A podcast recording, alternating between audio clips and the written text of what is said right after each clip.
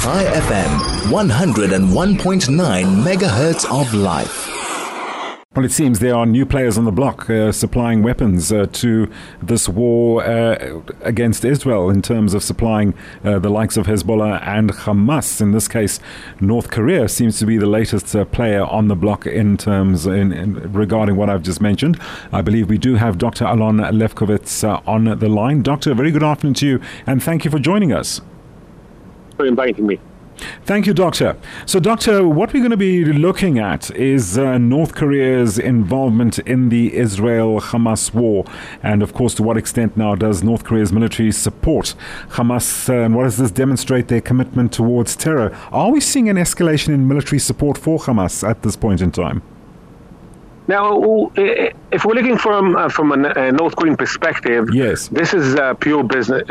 We see just it's pure business. North Korea is looking for customers around the region that will buy their merchandise. In that case, it could be light weapon, RPG, short-range missiles. And for many years, they were selling their arms through Iran, Syria, Lebanon, and through Sinai, selling light weapons to Hamas, and we saw indication of selling weapons to Hezbollah as well. And we saw presence of North Korean soldiers along the years in Syria as well.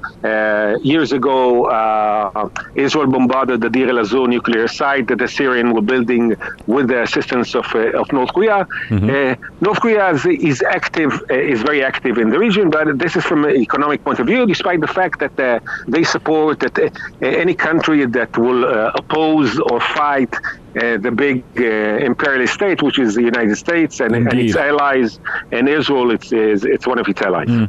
Well, it would seem, Doctor, would you say in conducting such activities as you've just outlined, could this be a North Korean tactic to sway influence in the area on its side towards the West and, as you say, the United States and countries which it seems to be having a problem with?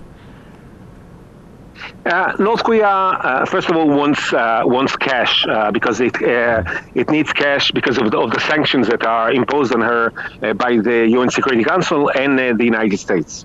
Another things that they're looking for is support. The number of states that support North Korea is getting smaller and smaller, almost on a daily basis. That is why they are very supportive of Russia in the war against Ukraine.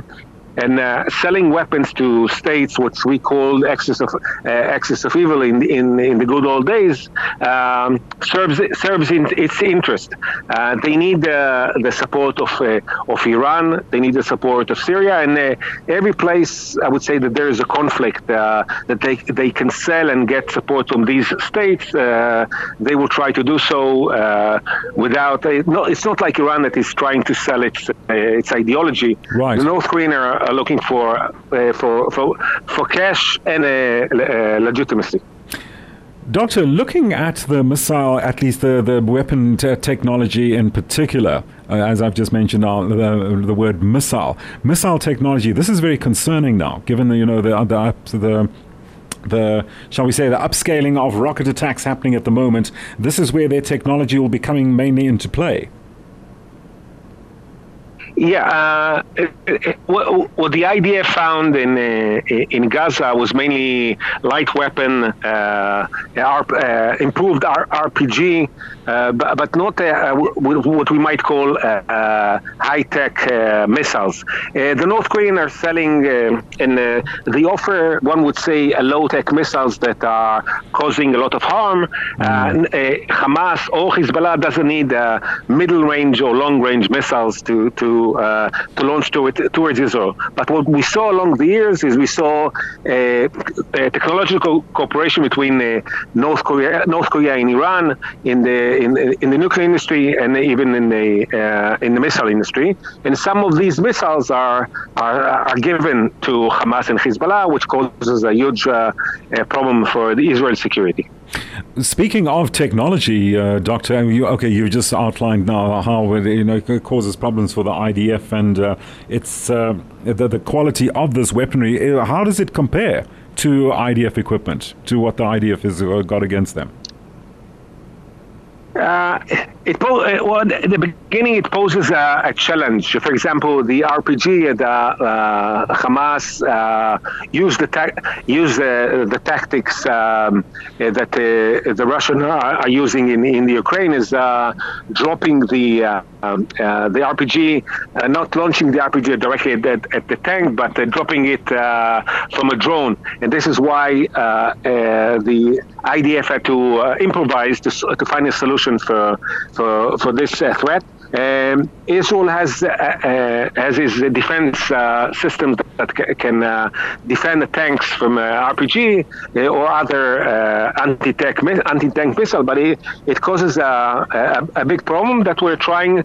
What the IDF is trying to do is to improve along the war, to see what changes they can do to fight these threats in Gaza. Indeed. Doctor, very quickly, at this very point in time, do we see a very concerning, shall we say, flood of such weaponry coming in from North Korea? There's no increase, but for the time being, there's no indication. But the North Korean, the North Koreans are occupied producing weapons for Russia.